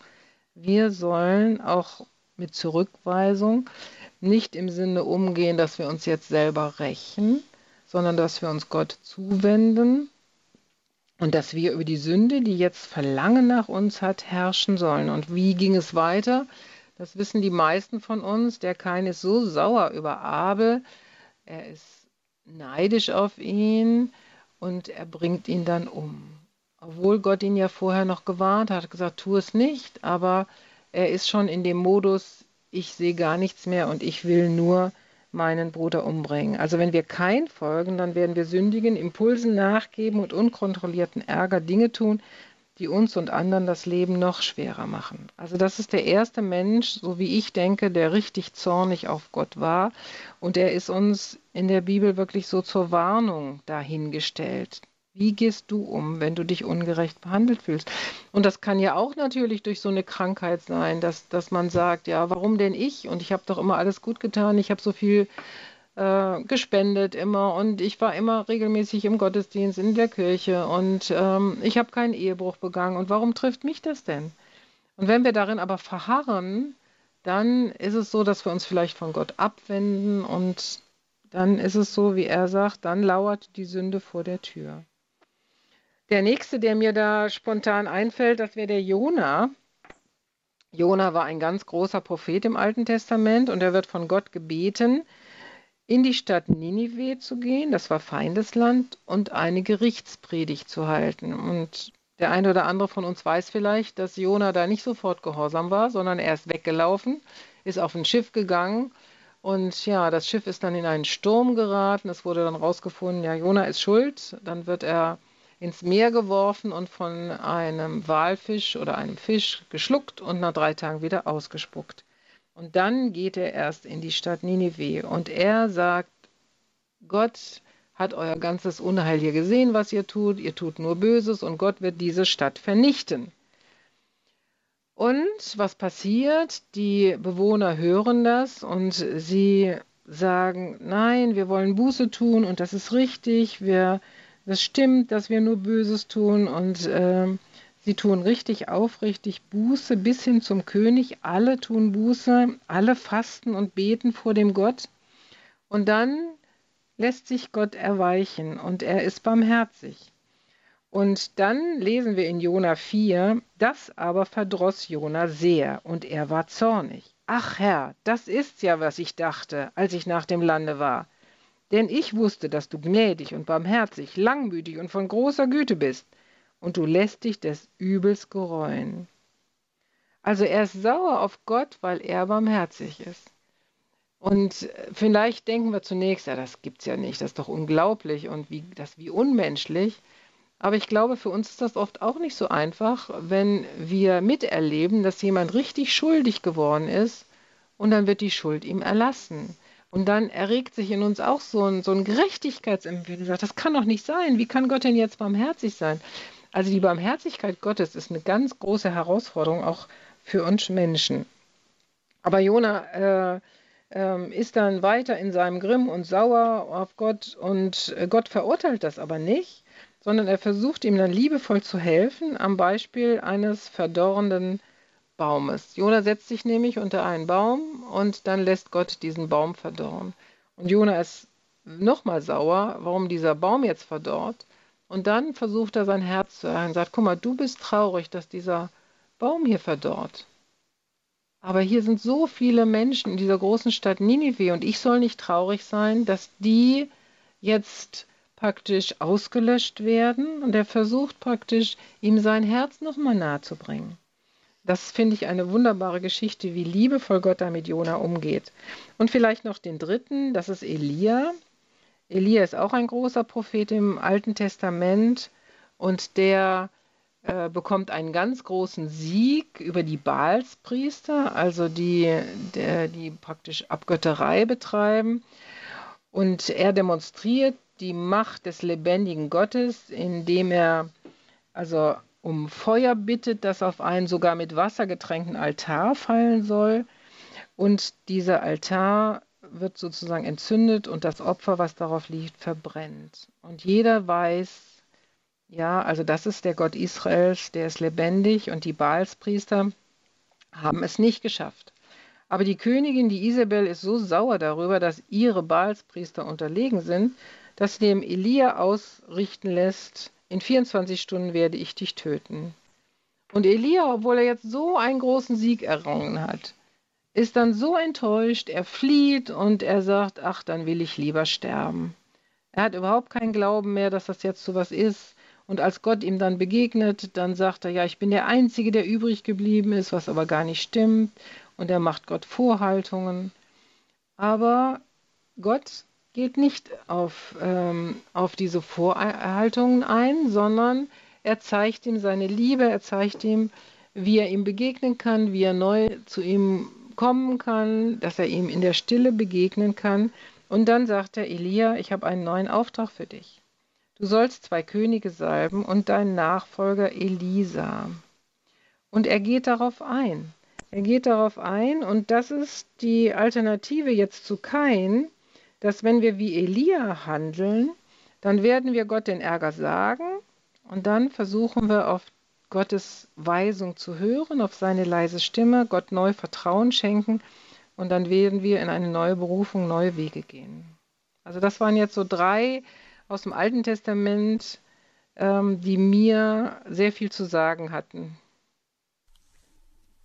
Drei Gestalten, die, ja, man tut sie vielleicht noch aus den Kindertagen als Kindergeschichten ab, wenn man sich die dann aber nochmal neu anschaut und nochmal neu dahinter blickt, dann ist es so, wie Sie ja sagen, dass man da auch sehr, sehr viel menschliche Verhaltensweisen wiederentdecken kann, auch die einen selber ja hier oder da mal prägen oder in Frage stellen, vielleicht auch, ja, wo man, wie Sie sagen, auch bei Kain vielleicht an der falschen Stelle einfach stecken bleibt und denkt, ja, was soll das denn jetzt? Also ich meine, der bringt sein Opfer, das wird einfach nicht angenommen, ist ja total ungerecht, würde man zuerst sagen und das andere weiter gar nicht mehr lesen, aber das, ja, dass man eben auch den Blick vielleicht mal auf das andere, die andere Seite des Geschehens lenkt, ja, dass sowas ja auch leider immer wieder eine menschliche Realität ist, dass auch ja, so ein Brudermord passiert, aus welchen Motiven jetzt auch immer, aber dass Gott ja letztendlich durch dieses Kainsmal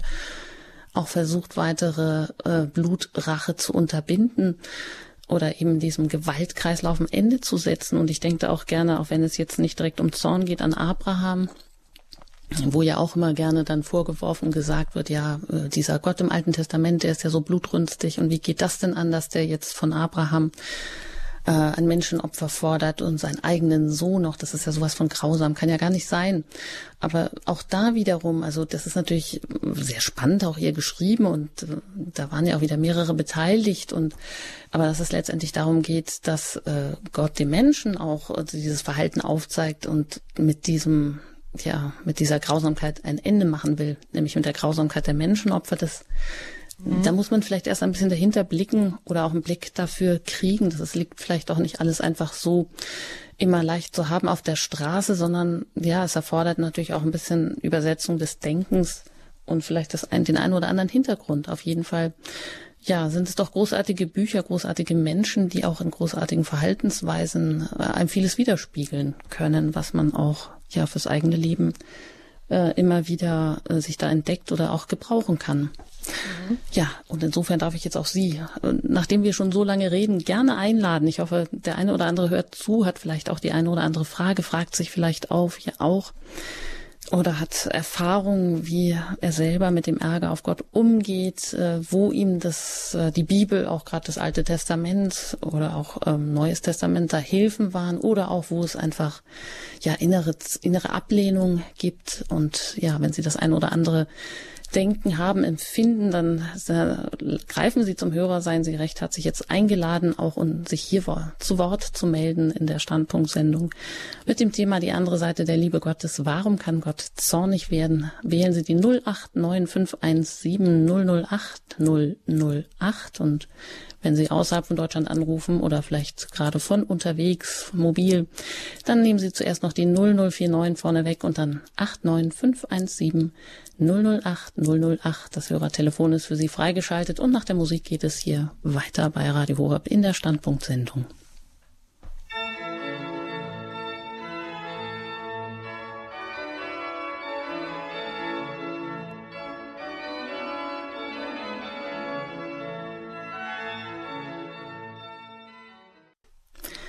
Die andere Seite der Liebe Gottes. Warum kann Gott zornig werden? Ich bin im Gespräch mit Ute Horn. Sie ist eine vielgefragte Referentin, Buchautorin, hier heute in der Standpunkt-Sendung zu Gast zu unserem Thema. Und wir fragen auch Sie, wie sind Sie mit dem Ärger vielleicht auch manchmal auf Gott umgegangen? Wie hat Ihnen vielleicht die eine oder andere Gestalt, Propheten aus der Bibel geholfen?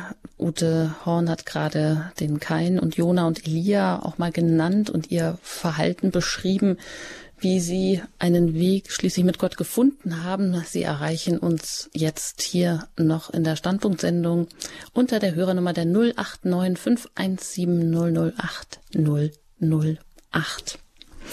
Und das hat bereits auch Herr Schenk getan, den ich jetzt hier in der Sendung begrüßen darf. Guten Abend, Herr Schenk. Guten Abend, Frau Engert, und guten Abend, Frau Dr. Horn. Ja. Ich wollte zwei Dinge ansprechen, und zwar, Zorn wird ja auch als Sünde gesehen. Das ist das eine. Und das andere, Zorn kann meines Erachtens aber auch das sein, indem man also kämpft, was Frau Dr. Horn mit anderen Worten dann beschrieben hat. Und das mit dem Kämpfen, da habe ich persönlich auch öfter Schwierigkeiten gehabt. Man wird dann also oft gemieden. Das wollte ich dazu sagen. Ja, danke. Also, dass man dann praktisch auch nicht verstanden wird oder dass dann der Zorn gerne als etwas Negatives, Sündhaftes abgetan wird und eben damit auch nicht etwas Gerechtes verbunden ist. Habe ich Sie da wahrscheinlich jetzt richtig verstanden? Ja, das ist richtig so, ja. Vielleicht Frau Horn einfach dazu, zu dieser Erfahrung. Wie Sie gesagt haben, Zorn des Ausbrüches sind durchaus auch unpopulär. Ja, das ist vollkommen richtig, weil, wie ich am Anfang schon mal sagte, heutzutage wollen wir nicht kritisiert werden und letztendlich, wenn ich irgendwas anprangere und ich dann da mein ganzes Engagement reinsetzen, dann ist das ja auch eine Anklage an den anderen. Warum tust du denn nichts, auch wenn ich das nicht sage? Aber es ist einfach mein Verhalten, provoziert in dem anderen, ja, dass er sich angegriffen fühlt. Und von daher kann ich das gut nachvollziehen. Nach dem Motto, ja, du musst es ja auch nicht übertreiben, ne? Und lass die Leute doch in Ruhe und warum musst du denn schon wieder was sagen? Und Ermahnung wird nicht mehr als etwas Gutes gesehen, sondern als etwas Einmischendes. Ja? Mein Sohn hat mal zu mir gesagt, Mama, Kritik ist kostenlose Beratung. Und da muss man aber erstmal hinkommen, dass man sagt, okay, ich bedanke mich, dass du mir jetzt hier zeigst, hier ist ein Fehlverhalten oder du beurteilst das so als Fehlverhalten, was dann daraus wird, können wir ja noch sehen. Aber wie ich schon eben mal sagte, der moderne Mensch, der will nicht erzogen werden, der will nicht kritisiert werden, der will nicht hören, was er falsch macht. Und das mache ich aber, wenn ich zornig über Missstände bin, dann sage ich, hier geschieht etwas Falsches und wir müssen hier was tun. Und manche wollen ja auch nicht wirklich aus ihrem Liegestuhl aufstehen. Und auch das ist dann wieder eine Anklage. Warum tust du denn nichts? Ne? Also von daher kann ich das sehr gut nachvollziehen. Und das Erste, was Herr Schenk gesagt hat, Zorn ist Sünde, das hatten wir ja, als wir gesagt haben, es gibt zwei Arten des Zornes, den sogenannten heiligen Zorn, der halt mit Mut und Know-how und Verstand Missstände ändert. Aber auch diese negative Seite des Zorns, die halt zerstört, die sich auch in Zornesausbrüchen niederschlägt oder Jähzorn, was ja ganz furchtbar ist, wo der Mensch gar keine Kontrolle mehr über sich hat und einfach nur um sich schlägt. Und das ist natürlich Sünde, auch im Sinne von Gott, dass er das nicht gutheißt und sagt, du darfst im Zorn niemanden verletzen, weder durch Worte noch durch Taten. Das ist ganz eindeutig. Und deswegen steht ja auch dieser Satz in der Bibel, wenn du zornig bist, dann sündige nicht. Also von daher, beide Sachen, beide Aussagen, die Sie gemacht haben, kann ich nur 100% unterstreichen. Ja, vielen Dank, Herr Schenk, dass Sie zum Hörer gegriffen haben, vielleicht sich auch aus dem Fernsehsessel erhoben haben, da wo man jetzt vielleicht doch viele vermuten kann, auf der Suche und auf dem nach den Informationen über ausgegangene Wahlen. Aber hier gibt's auch einen Tatort bei uns, nämlich hier geht's um den Zorn Gottes, um die andere Seite der Liebe Gottes. Warum kann Gott zornig werden? Und wie gehen wir mit dem Ärger um, mit dem eigenen, mit dem Ärger auf Gott? Sie können uns noch anrufen unter der 089 517 008 008. Frau Horn, wie ist das denn, wenn wir in solchen Schleifen festgefahren sind, so wie bei Kain, wo eben auch der Ärger wirklich so unkontrolliert wird, dass man verstehen kann, dass der Zorn als zu den Hauptleidenschaften oder zu den Hauptsünden gezählt wird, weil er offensichtlich den Mensch auch rasend machen kann, völlig unkontrolliert, blind. So dass man da aus diesem Modus scheinbar gar nicht mehr herauskommt oder er sich dann auch in Depressionen wandeln kann, aber immer so, dass da ja so etwas wie eine Wand zwischen mir und Gott ist, dass ich gar nicht, also dass ich wie in einem Tunnel gefangen bin. Wo habe ich denn da Möglichkeiten wieder herauszukommen? Wie kann ich das vielleicht auch lernen oder einüben? Also ich fand das sehr schön, in der Kindererziehung gab es früher die Ecke. Man hat ein Kind, das zornig war, das nicht mehr zu sich selbst gefunden hat, in eine Ecke gesetzt. Das heißt einfach, man hat es rausgenommen aus der Situation. Und ein Kind hat ja diese wunderbare Fähigkeit, wenn es die Augen verschlossen bekommt, zu sagen, ich bin weg, ich bin gar nicht mehr da, mich gibt es gar nicht mehr. Und das war eigentlich auch das Ziel, dass man sagt, wenn das Kind in der Ecke ist, dann kann es zur Besinnung kommen, dann hat das Ganze, was es vorher wütend gemacht hat, keinen Einfluss mehr auf das Kind. Hinterher hat man irgendwann gesagt, ja, das ist ja beschämend, wenn ein Kind in der Ecke sitzt, aber eigentlich war das eine geniale Erziehungsmethode. Und als Erwachsene, wenn wir merken, wir sind so blind vor Wut oder so, meinen Kindern habe ich gesagt, hör mal, geht auf die Toilette, sagt einfach, ich muss hier raus sozusagen, ja, zur Toilette gehen, das ist immer akzeptiert, jeder muss oft auf Toilette und dann komm erstmal runter und dann zähl erstmal bis 10, dann denk erstmal drüber nach und spür mal, wo diese Wut überhaupt herkommt oder dieser Zorn, ist er berechtigt, ist er unberechtigt? Was macht dich denn überhaupt so zornig im Moment? Bist du unzufrieden mit dir? Oft ist es auch so, dass wir halt selber ganz wütend sind auf uns selber, weil wir ja, uns vielleicht beschämt fühlen oder überfordert, gestresst, frustriert, ungerecht behandelt, enttäuscht, weil wir selber Fehler gemacht haben. Und das erstmal rauszufinden, also ich glaube, die wichtigste Frage, die meine Mutter mir mitgegeben hat, ist, analysiere dein Gefühl, frag dich, warum ist es so? Und da braucht man ein bisschen Zeit zu und da braucht man Abstand zu und da muss man aus der Situation rausgehen und das kann man auch als Erwachsener aus der Situation rausgehen und ich muss nicht auf alles sofort antworten. Ich kann sagen, ich brauche da jetzt erst Zeit drüber nachzudenken und dann mit dem Zorn anders umgehen. Das, was für mich immer noch sehr hilfreich war, ist diese Tatsache, dass ich mal gehört habe, erst bist du Opfer und dann wirst du Täter. Dass das ganz oft ist und das hilft mir. Also ich sage jetzt mal, plaudere mal ein bisschen aus dem Nähkästchen. Mein Mann, der hatte letzte Woche Donnerstag, wollte er sich mit mir treffen, oder Mittwoch war es, und wir wollten einen schönen Abend zusammen haben. Er hat sich vorher aber mit einer anderen Person getroffen, das hat viel länger gedauert und das war so toll und so schön und er kam erst um 10 nach 10 nach Hause. Und der Abend war halt gelaufen und ich hatte aber keine Ahnung und habe die ganze Zeit nur gewartet, war natürlich stinkesauer und konnte seinen Strahlen noch schlechter ertragen, was das für ein toller Abend war. Und dann habe ich sofort gedacht, boah, das müsste ich auch mal mit ihm machen. Ja? Also wenn nächstes Mal sage ich auch, ich bin um 8 zu Hause, wir haben einen schönen Abend zusammen, ich koche und was Schönes, dann komme ich einfach nicht. Sofort vom Opfer zum Täter. Und da habe ich gedacht, nein, das will ich nicht. Also ich will das nicht, diesen Automatismus. Aber der ist ganz oft, und so ist das bei Kain auch. Kain wird erst enttäuscht von Gott, meint er. Was macht er? Er schlägt seinen Bruder tot. Also er macht nur was viel Schlimmeres, als was ihm jetzt angetan worden ist. Ich sage jetzt mal, Gott hat nur sein Opfer nicht angenommen. Und er schlägt den Abel tot. Das ist doch unglaublich, diese Dynamik, die in sowas drin ist.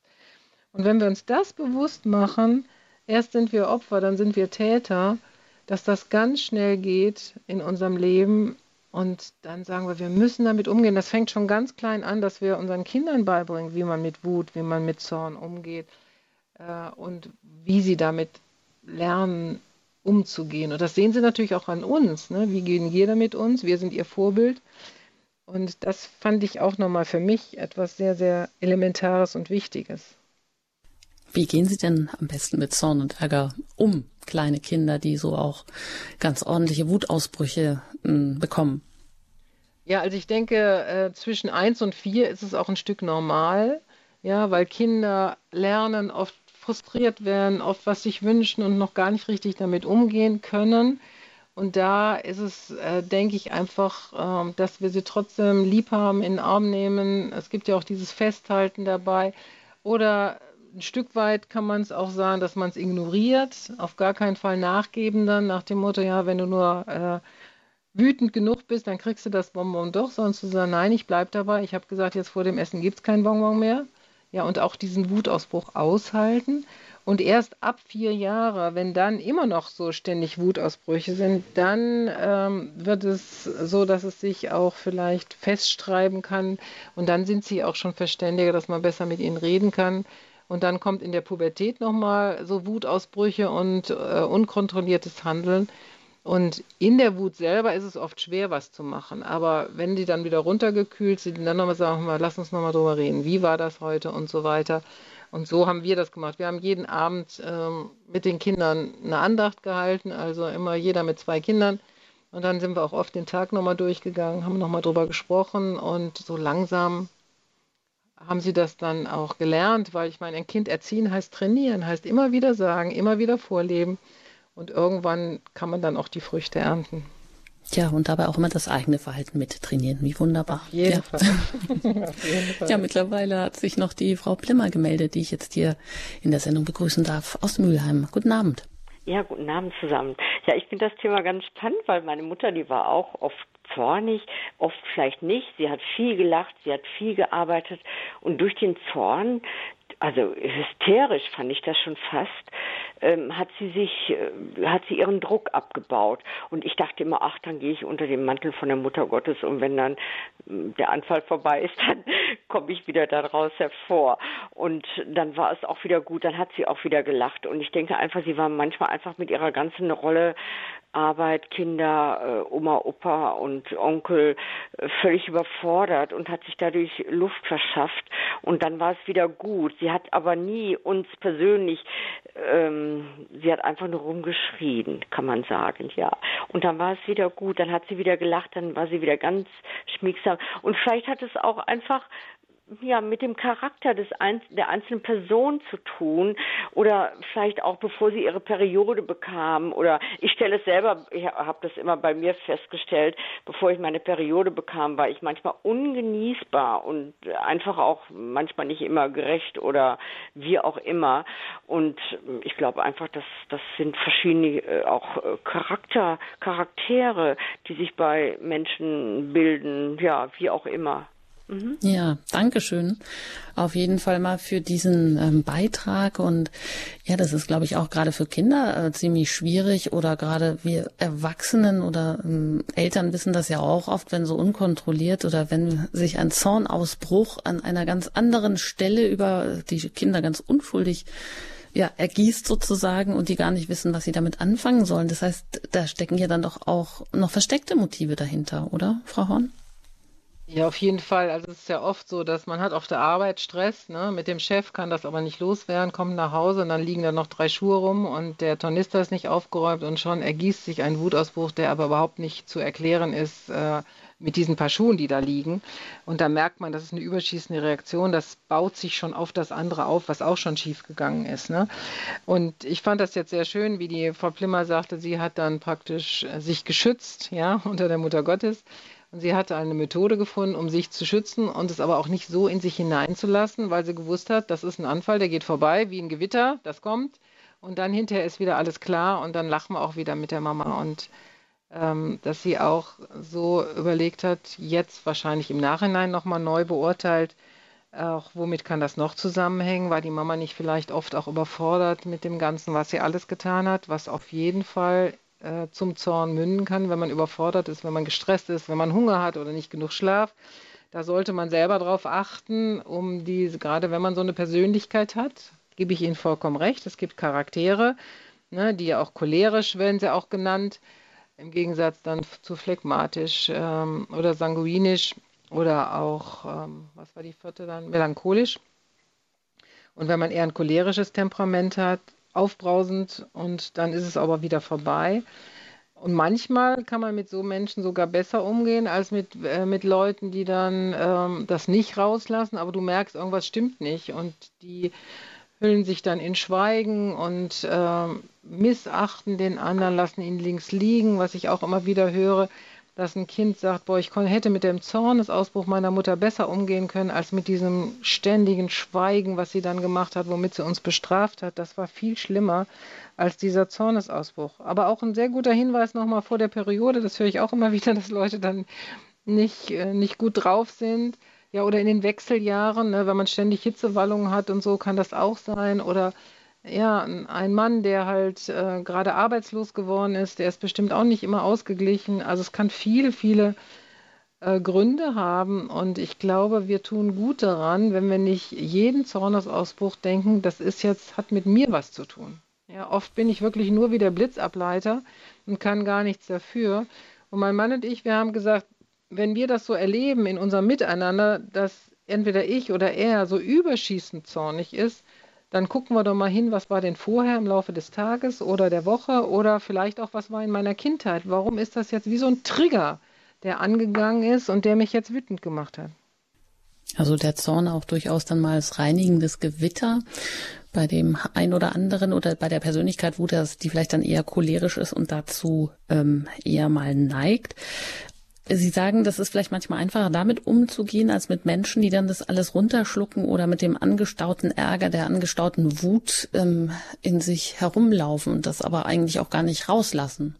Ja, also zumindest, ich habe ja viele Menschen, die zu mir zur Seelsorge kommen und da höre ich immer wieder, dass Leute da unglaublich drunter gelitten haben, wenn dann die Mutter oder der Vater sie gestraft haben mit also einfach fehlender Achtung oder mit Schweigen. Und das oft über Tage. Und sie wussten nicht, was sie machen sollten. Sie sind schon hingegangen und gesagt, es tut mir leid. Und trotzdem blieb dieses Schweigen. Das war so furchtbar für diese Kinder. Oder ich habe mal eine Situation gehabt, also ich habe ja eine Tochter und 6 Söhne. Und irgendwie war es auch ziemlich viel an dem Tag und ich habe sie hochgeschickt, habe gesagt, putzt euch schon mal die Zähne, räumt eure Zimmer auf, packt eure Tornister und ich kam dann hoch und es war nichts getan. Und ich hatte an dem Tag überhaupt keine Kraft mehr und fing an zu weinen. Und mein kleiner Sohn guckte mich an, war total verstört, wie Mama weint. Was ist denn da los? Und ich hatte zu der Zeit wegen eines Kindes eine Verhaltenstherapie angefangen. Und dann habe ich das der Psychologin erzählt und dann sagte sie, Frau Horn, auf Ungehorsam ist Zorn eine richtige, angemessene Reaktion, wenn die natürlich nicht rumschreien und das Kind fertig machen, aber das Kind muss merken, dieser Ungehorsam ist nicht in Ordnung. Wenn sie aber jetzt weinen, dann sind sie ohnmächtig und eine Mama, die ohnmächtig ist, das ist ganz furchtbar für ein Kind. Dann denkt es, was muss ich denn jetzt tun? Dann muss es dann für die Mama entscheiden oder so. Aber mit dem Zorn auf Fehlverhalten kann ein Kind viel besser umgehen als auf Ohnmacht. Und das fand ich eine sehr interessante Ansage für mich, weil ich dachte schon, ich will überhaupt nie mehr jetzt zornig werden auf Ungehorsam und dann ziehe ich mich einfach zurück und dann nach dem Motto weine ich und bin sanftmütig, aber das ist ja auch nicht die Lösung gewesen. Also ich war sehr dankbar über diesen Hinweis, dass Kinder mit meiner Ohnmacht nicht gut umgehen können, aber eher, wenn ich was ankündige und es wird nicht geschehen, dass es dann eigentlich auch für mich heißt, Zorn ist die angemessene Gefühlsregung dann. Ja, und das spannt auch nochmal den Bogen zu unserer Frage. Die beiden Seiten Gottes, einmal die eine Seite, die Liebe Gottes und warum kann Gott zornig werden? Der Zorn, dass das dann doch irgendwie zusammengehört oder hier in diesem Fall der heilige Zorn Gottes als die gerechte, die angemessene Antwort auf das Böse, so in dem Sinne. Gottes Natur ist zwar natürlich die Liebe, aber die Liebe fordert auch eine Gerechtigkeit oder, ja, kann man fragen, gäbe es jetzt keine Sünde auf der Erde, wäre Gott eben eigentlich auch, hätte er keinen Grund, zornig zu werden. Also der Zorn Gottes als Entschluss, damit das Böse nicht weiter besteht, vielleicht kann man es so sagen, aber demgegenüber heißt das ja nicht, dass die Liebe und die Barmherzigkeit außer Acht gelassen werden. Also wie können wir da diesen Spannungsbogen hinbekommen, gerade wenn man da vielleicht den Psalm 147 auf der anderen Seite eben auch liest, er heilt die gebrochenen Herzen und verbindet ihre schmerzenden Wunden, dass die Barmherzigkeit doch eigentlich das Trösten, der Aufruf zum Furcht und Sorglosigkeit auch überwiegen darf? Ja, ich habe mir auch zum Schluss vielleicht nochmal so die Frage gestellt, warum greift Gott denn wirklich nicht ein? Denn ich meine, seit dem Sündenfall gibt es Leid und Tod. Was könnte Gott denn tun? Er könnte alle Menschen, die sündigen, von der Erde auslöschen. Dann hätten wir vielleicht kein Problem mehr. Aber im Römerbrief steht, sie sind allesamt Sünder. Also dann gäbe es gar keinen Menschen mehr. Und wir sind ja in seinem Ebenbild geschaffen. Wir sind sein Gegenüber. Er möchte uns haben. Er möchte, dass wir ihn lieben. Die zweite Sache wäre vielleicht, Gott schreitet bei jedem Unrecht ein, er wendet wie durch ein Wunder all das Böse ab. Aber was wäre dann? Dann wären wir Marionetten, dann hätten wir keine Freiheit, dann müssten wir ja alle Gutes tun. Und Liebe schließt halt immer die Freiheit ein und Liebe hat immer auch die Möglichkeit, missbraucht zu werden. Und das ist furchtbar, aber es ist so. Und von daher schließt sich letztendlich auch der Bogen wieder. Gott ist Liebe. Und in der Liebe ist eine unglaubliche Barmherzigkeit. Und die zeigt sich ja auch am Kreuz, dass Jesus ans Kreuz ging, ohne Sünde, ohne Schuld, für uns, damit wir freien Zugang wieder zu Gott haben. Diese Barmherzigkeit, die jeden Tag neu ist. Wir müssen nicht mit einem Paket voller Schuld rumlaufen. Wir können jeden Tag sagen, bitte Gott, vergib mir meine Schuld, die ich kenne, die ich nicht kenne. Vergib mir und hilf mir, dass ich nicht schuldig werde an anderen Menschen. Wie oft ich auch bete, wenn ich unterwegs bin. Jesus, ich bitte dich, dass ich keinen Unfall baue und jemand anderen durch mich ja dann verletzt wird und so. Und wir haben eine Adresse, an die wir uns wenden können, und wir haben einen barmherzigen Gott. Und das können wir auf jeder Seite der Bibel lesen, dass er wirklich nicht zornig sein will, aber dass er es sein muss, um der Gerechtigkeit willen. Ja, vielen Dank, Frau Horn. Und da darf ich vielleicht auch noch anschließen, für alles Unverständnis, was jetzt hier vielleicht am Ende der Sendung doch noch geblieben ist, oder die Spannung, ja, die muss bestehen bleiben. Das haben Sie jetzt, glaube ich, auch zum Ausdruck gebracht. Aber man darf doch immer wieder neu anfangen. Und ich darf Sie natürlich auch gerne einladen, das vielleicht ins Gebet zu nehmen und all das Unverständnis oder die Fragen, die natürlich in jedem Leben weiter bestehen, da nicht hängen zu bleiben, aber sie vielleicht doch ans Kreuz zu heften, abzugeben. Aber vorerst einmal ein ganz herzliches Dankeschön an Sie, Frau Horn, dass Sie heute hier Rede und Antwort standen, dass Sie sich ja intensiv darauf vorbereitet haben, uns auch so viel mitgegeben haben über diese andere Seite der Liebe Gottes, nämlich den Zorn und wie man das in Worte greifen kann und wie man es auch mit seinem Leben beantworten kann. Ein Dankeschön an Sie und alles Gute Ihnen, Frau Horn. Auf Wiederhören. Auf Wiederhören.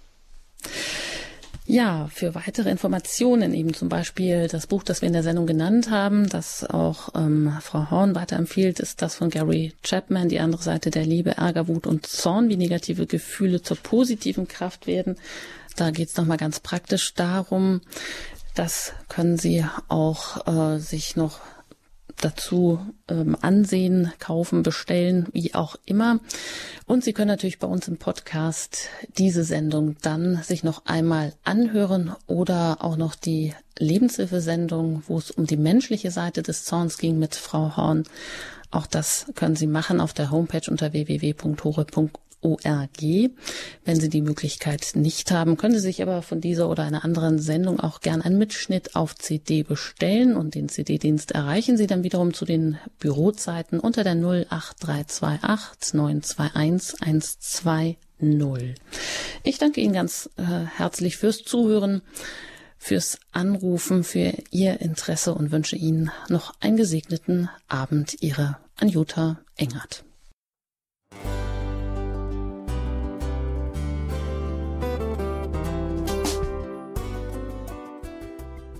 Liebe Zuhörerinnen und Zuhörer, vielen Dank, dass Sie unser CD- und Podcast-Angebot in Anspruch nehmen.